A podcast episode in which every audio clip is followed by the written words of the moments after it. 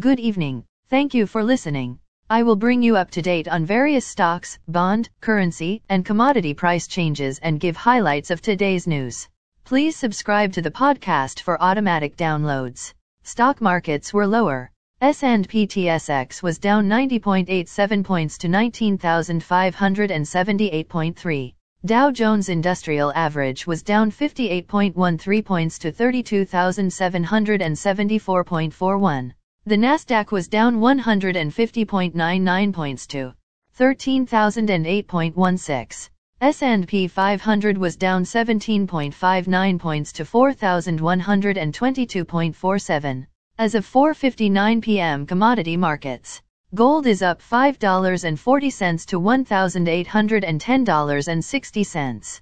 Silver is down 11 cents to $20.49.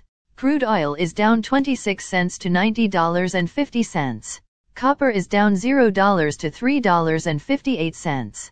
Natural gas is up 25 cents to $7.84. September corn closed at $6.15 and a half.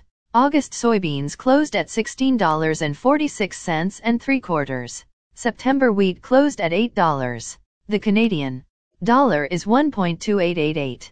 Highlights of today's news. W.S.P to buy United Kingdom firm.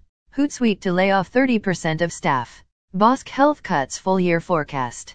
United States Consumer Price Index released tomorrow. Ford F-150 Lightning price raised. Again, thanks for listening. For automatic downloads, please subscribe on a podcast app or platform.